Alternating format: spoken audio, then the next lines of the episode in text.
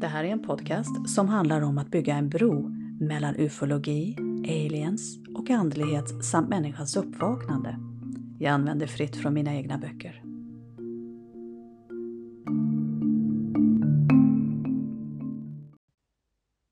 I det här avsnittet så kommer vi att prata om Project Blue Book, Men in Black, Black Knight och Hollywood. Men vi börjar med Project Blue Book. Det sägs att det skapades flera organisationer i U S A till följd då av alla vittnesmål om möten med vad man antog, antog då var entiteter från en annan värld. Project Blue Book, de var en av de organisationerna. Och mellan nittonhundrafemtiotvå och nittonhundrasextionio så sägs detta projekt ha systematiskt dokumenterat rapporter från tusentals vittnen. Syftet med Project Blue Book, det kan ju inte sägas ha varit att bevisa att U F O existerar. De vittnesrapporter som man samlat in från folk som uppgett, uppgett då att de har sett oidentifierade flygande farkoster. Ja, ibland följde man upp och ibland utvärderar man dem, men man kom alltid fram till samma sak. Och det var att det fanns alltid vetenskapliga förklaringar till vad vittnena hade sett. Innan projektet avslutades så kom de som hade arbetat med projektet fram till att det inte existerade något hot mot den nationella säkerheten i U S A. Och de kom även fram till att det inte finns några som helst bevis på att farkoster som man har sett på himlen var utomjordiska. doktor J. Allen Hynek, han var ju en av de som deltog i projektet. Och hans son Paul Hynek, han talar idag högt om hur hans far blev övertygad om att några av fallen inte kunde förklaras bort. Däremot var doktor Hynek, likt andra som deltog i projektet, tvingad att hitta på en förklaring till vad vittnena hade sett. Även om förklaringar som de skrev, skrev var baserad på lögner. Och ja, det är ju inte speciellt svårt att fabulera när man har en gedigen vetenskaplig bakgrund som de flesta av oss inte har kunskap om. Och har man som doktor Hynek den rätta utbildningen och gärna utseende som vi förknippar med auktoritet, ja, då är det lättare för de som ska övertygas att man talar sanning. För varför skulle en individ med en sådan utmärkande akademisk bakgrund som doktor J. Allen Hynek välja att ge en påhittad förklaring till vad vittnena hade sett? Hmm. Men in Black, ja, vad vet vi om dem? Jo, men det är viktigt att säkerställa att ingen pratar för mycket om upplevelser eller möten som medborgarna har haft med entiteter från andra världar. Och ibland räcker det inte med att man blir förlöjligad eller utskrattad om man berättar det man vet. Ibland krävs det mer. Men in Black, de skapades av en hemligstämplad organisation för att hantera vittnen som hävdar att de har sett U F O i U S A.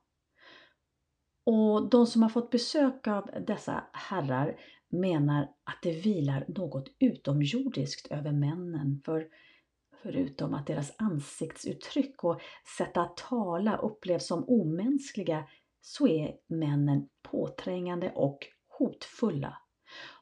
Man kan nog lugnt konstatera att det handlar om utklädda agenter som efter arbetspasset åker hem och äter middag likt andra vanliga människor. Men ja, de är skrämmande. De vet hur man skrämmer folk. För de som har fått påhälsning, ja, de beskriver de oinbjudna männen på ett likartat sätt. Och de här männen då bär långa svarta rockar och hattar över deras kala gässor. Och ofta kör de en svart bil modell femtiotal. Och det här med att köra i en bil som hör till en annan tid, ja, det väcker något hos oss. Men det finns faktiskt bildbevis från säkerhetskameror som visar att det inte handlar om någon hägring eller någon uppdiktad berättelse för att skapa uppmärksamhet, utan Men in Black existerar. Och de verkar ha ett tydligt uppdrag att tysta de som inte bryr sig om vad andra tycker och tänker om deras berättelser. De som vill att sanningen om att vi inte är ensam i universum ska komma fram. Individer som har varit delaktiga i exempelvis militär eller regeringar, de snubblar ibland över dokument och bilder som handlar om det som man inte får tala om. Och dessa sanningsjägare, ja, de kanske tar steget för att söka svar på de undringar som de nu har, och kanske var de själva med om något som ändrade hela deras världsbild, och att behöva byta perspektiv på vad som sker i världen och i världen ovanför oss från en dag till en annan. Det kan skapa förvirring. I hela ditt liv har du accepterat de parametrar som just ditt land, din kultur eller din religion har gett dig. Du ser världen och universum genom de här glasögonen som du har fått, och skulle du ta av glasögonen och se vad som egentligen sker och finns, ja, ja det första du upptäcker då, det är ju att du inte är ensam i ditt nya sätt att se och tänka, utan det finns andra som har liknande upplevelser. Men det har du hittills inte upptäckt, eftersom du har i hela ditt liv umgåtts med de som är likasinnande. Chocken och kanske känslan av förräderi av de som du har lärt dig att lita på kan vara förödande. Och faktiskt, det är en ensam väg som du väljer att gå om du hävdar att du vet eller ser saker som andra inte ser. För ensam är inte alltid stark. Då och då upptäcker vi att det existerar människor som inte bryr sig om de begränsningar som de har då getts av rådande samhälle. De vill veta sanningen.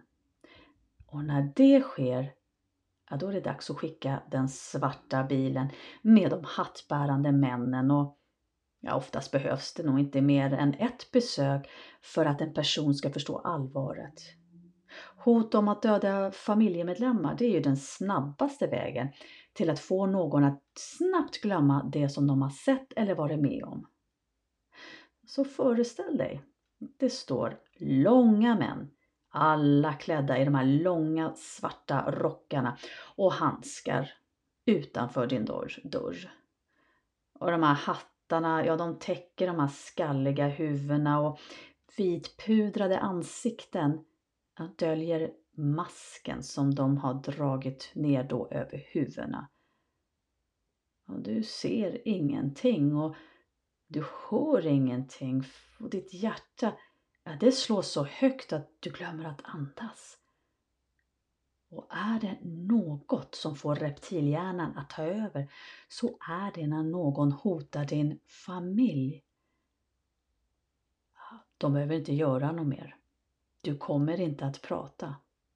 Och det är en skicklig strategi att använda något som är så kusligt för oss att vi vill Ja, vi kanske slutar sova på nätterna.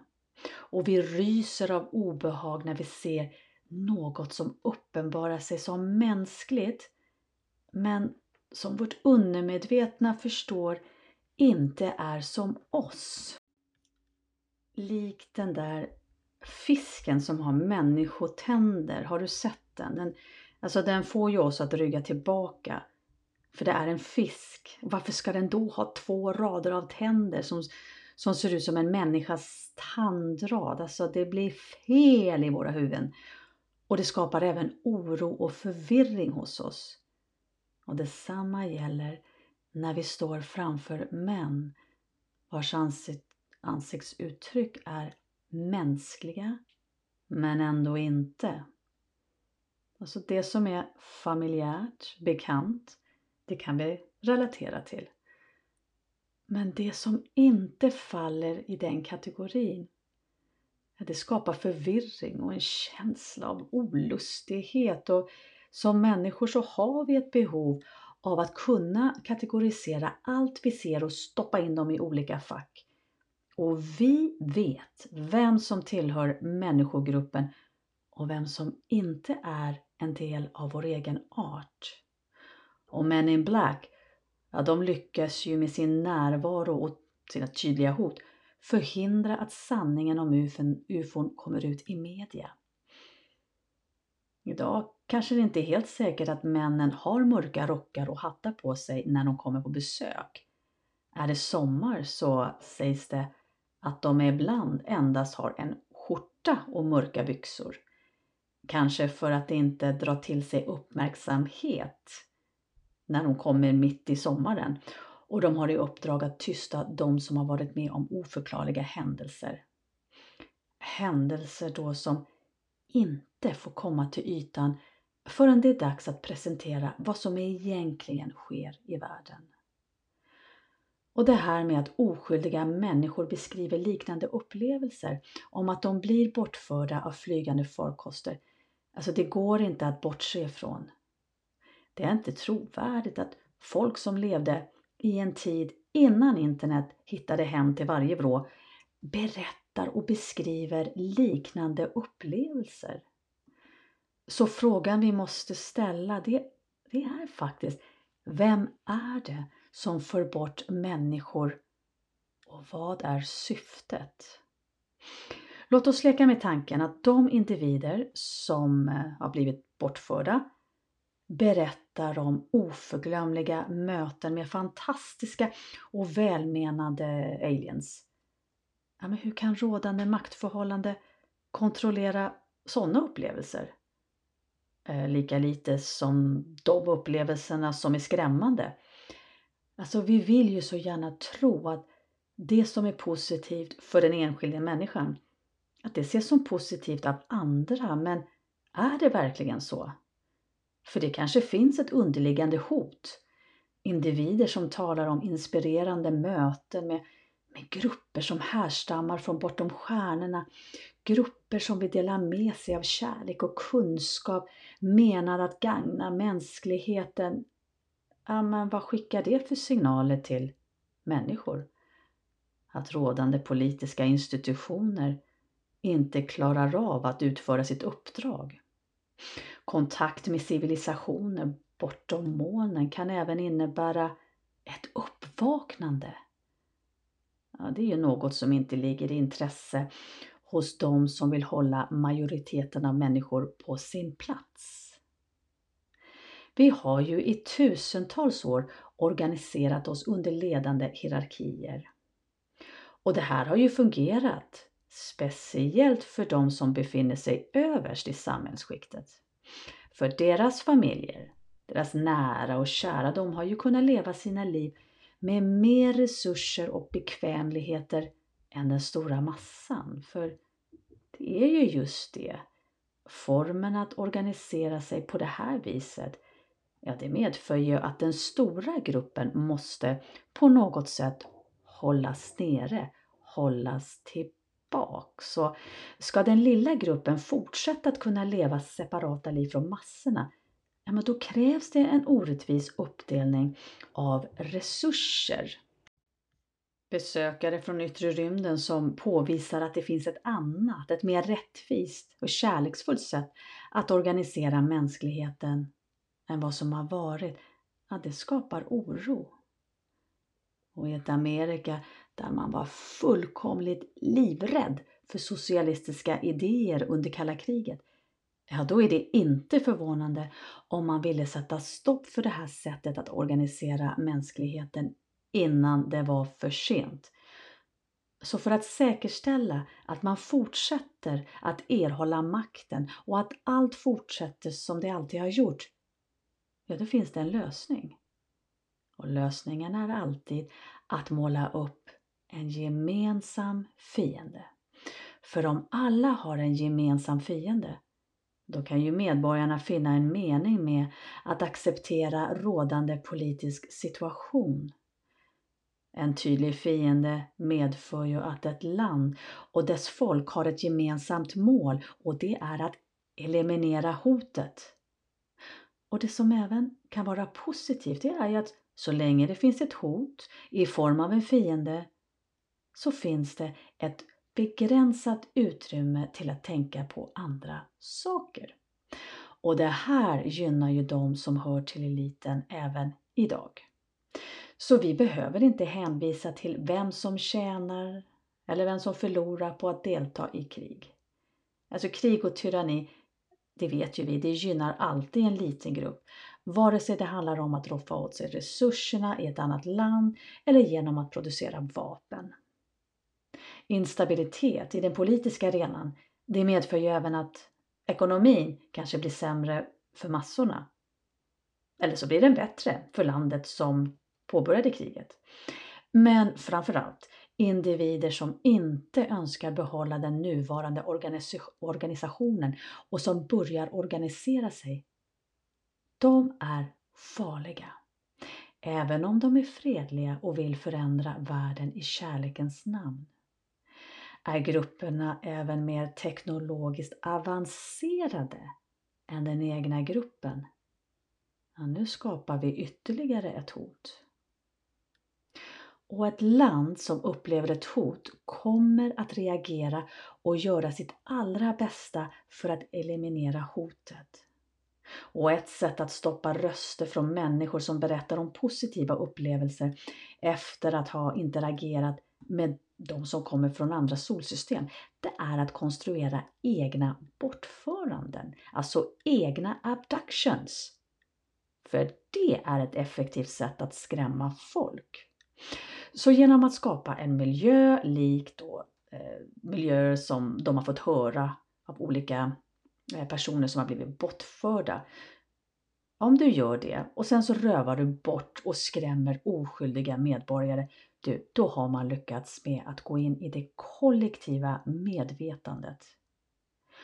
Och lägger man sedan till skapandet av nya filmer där utomjordingar målas upp som elaka fiender med målet att ha ihjäl hela mänskligheten, ja, men då har man ju ytterligare lyckats med att implementera rädsla för U F O n i människors undermedvetna. Om det första du tänker när du ser något som lyser på himlen är att det finns en möjlighet att du blir kidnappad och utsatt för hemska experiment av elakartade aliens, ja, men då faller det sig naturligt att du blir rädd. Och det sägs att de besökare som är av den goda arten kan känna på sig om vi är rädda för dem, och detta medför ju att de inte har befogenhet att kontakta oss och visa sin välvilja, även om de skulle vilja göra det. För så länge deras närhet skapar oro hos människan, då har ju de tydliga direktiv att inte gå nära. Och det här vet ju de som har makt och kontroll. Mm, och det som har makt och kontroll över världen, det är ju de som räds över framtida förändringar. Och det kanske inte är utav elakhet som de då konstruerar bortförande och torterar människor i påhittade medicinska experiment på påhittade U F O n. Men ja, och så klädda då i kostymer liknande vad man tror att marsianerna bär. Fast det är verkligen elakt att skrämma slag på folk och sen så låtsas att man är en ond rymdvarelse. Du, det är oförlåtligt. Men de som tillhör en elitgrupp, de gör vad de måste göra. Och det ligger i deras natur att vilja fortsätta upprätthålla nuvarande ordning i världen. För de är ju de utvalda härskarna. Och de är inte nyfikna på att skapa en ny samhällsorganisation där kanske det som gör det så bra för dem inte längre är i fokus. Hmm. Ja, Hollywood, eller rättare sagt Black Knight, Philip K. Dick. Det ska vi prata om nu. För filmer, romaner och andra berättelser, det kan ju förverkligas genom den egna kreativiteten. Ibland är det ju ångestladdat att behöva skriva någonting, behöva skapa någonting nytt. Och det är ju långt ifrån alla författare och filmskapare som är ångestladdade över riktningen som deras berättande tar. Det finns ju de som får lite hjälp. Och en av de som inte verkar ha behövt kämpa för att få idéer till berättelser som vi än idag imponeras av, det är Philip K. Dick. Han heter så. Philip K. Dick, han föddes nittonhundratjugoåtta i Chicago. Och under sin skolgång så upptäcktes det att han hade gåvan för att kunna formulera berättelser. Och de här berättelserna, de resulterade i bland annat trettiofyra noveller och romaner. Och några av dessa noveller och romaner gjordes till film. Minority Report med Tom Cruise, Total Recall och Blade Runner, bara för att nämna några. Och har du inte sett dessa filmer, då kommer du bli rekommenderad av de som har sett dem att göra så, för de ger verkligen nya perspektiv på livet. Och tankar på en inte allt för långt ifrån framtid kommer att väckas under eller efter du har tagit till dig budskapen som dessa storslagna filmer ger. Philip K. Dick, han låg långt före sin tid. Kanske hade han förmågan att se in i framtiden. Eller så fick han hjälp av någon eller något som ville framföra budskapet om vad vi kan förvänta oss i framtiden. Och enligt Philip K. Dick började han se världen med nya ögon efter vad han beskriver var en religiös upplevelse. Hmm, Black Knight sägs vara hans religiösa upplevelse, men det är en satellit som inte härstammar från jorden. Och det finns de som menar att Black Knight har cirkulerat runt jorden i tretton tusen år. Och skeptiker menar att NASA undanhåller vad de vet om satelliten, för att den, att den existerar, det vet vi. Och att NASA undanhåller då vad de vet, det gör de för att inte behöva förklara att de i själva verket inte har en aning om varifrån satelliten kommer. Och förklaringen om att satelliten styrs av ryssarna, den håller inte idag. Kanske gick för fyrtio år sedan, men det går inte idag.